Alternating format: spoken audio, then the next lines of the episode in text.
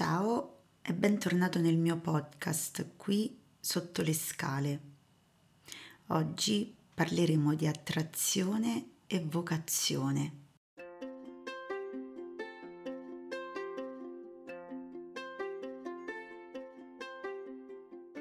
La parola vocazione viene dal latino vocare, che significa chiamare. È come un po' una voce che funge da magnete, da polo di attrazione, che non solo ci attira a sé, ma anche ci emoziona. Spesso quando vediamo qualcuno che è particolarmente talentuoso, che nella sua vita ha trovato un po' la sua missione, Eh, diciamo che quella persona ha una vera e propria vocazione.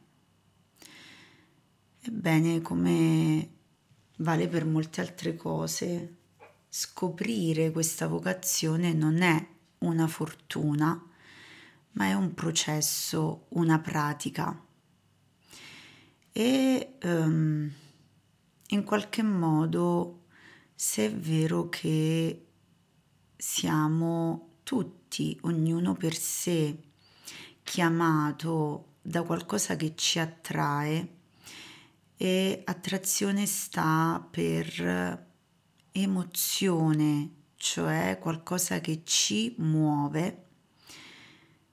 Tante sono le interferenze che disturbano questa voce profonda e autentica e in qualche modo ci rendono faticoso il riconoscimento di questa voce.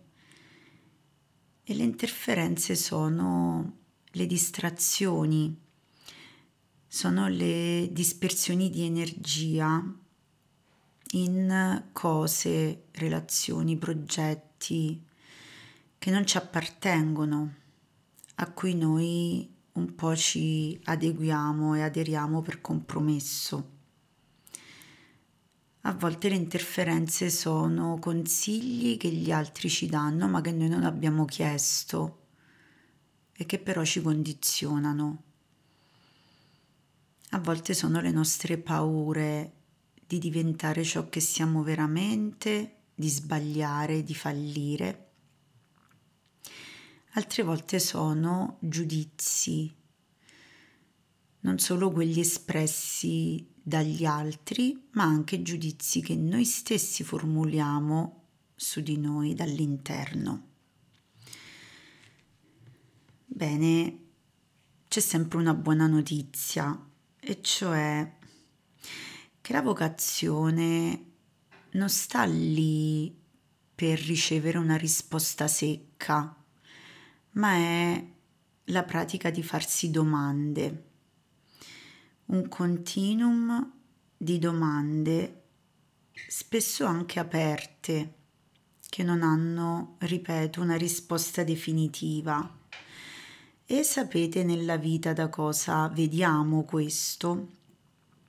Dal fatto che non finiamo mai, nel senso che noi non siamo finiti. Finché siamo vivi, noi non ci possiamo dichiarare arrivati.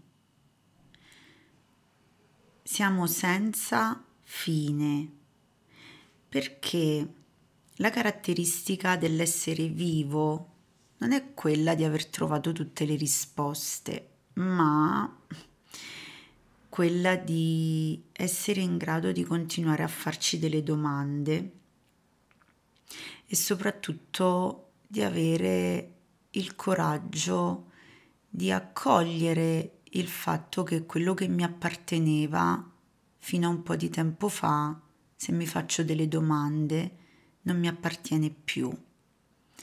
Quel lavoro che mi dava tanta soddisfazione, forse fino a un anno fa, oggi me ne dà meno, o mi chiedo cosa posso fare di diverso, perché sento attrazione emozione, muovermi verso altro, qualcosa di diverso. E questa non è contraddizione, ma è naturale trasformazione. E il costo di questi passaggi trasformativi sta nella, ehm, nello sperimentare la fragilità, la vulnerabilità, l'instabilità. Eh, niente di ciò che è sicuro e stabile può essere finito e durare per sempre. È un po' un'illusione infantile quella del per sempre.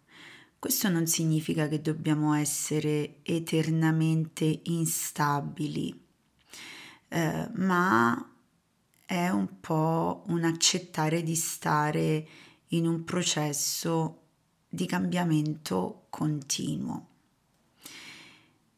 L'unica certezza che abbiamo è che c'è qualcosa dentro, in profondità, appunto, la voce che come un magnete ci attrae e ci consente di sapere dove sta il centro per noi, ed è un po' una forza che ci permette di trasformarci anche all'esterno, di accogliere il fatto che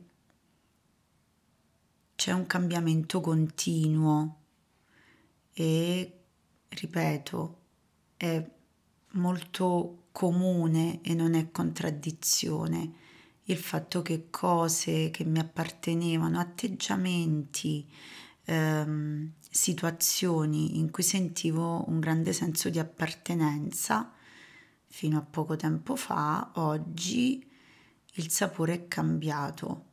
Questo non significa che quello che mi apparteneva prima non va bene e invece quello che sento oggi è il giusto, ma semplicemente che c'è stata una trasformazione che richiede essere grati al prima e abbracciare con fiducia, con paura anche, ma abbracciare quello che sta arrivando e che è diverso da quello che mi apparteneva prima.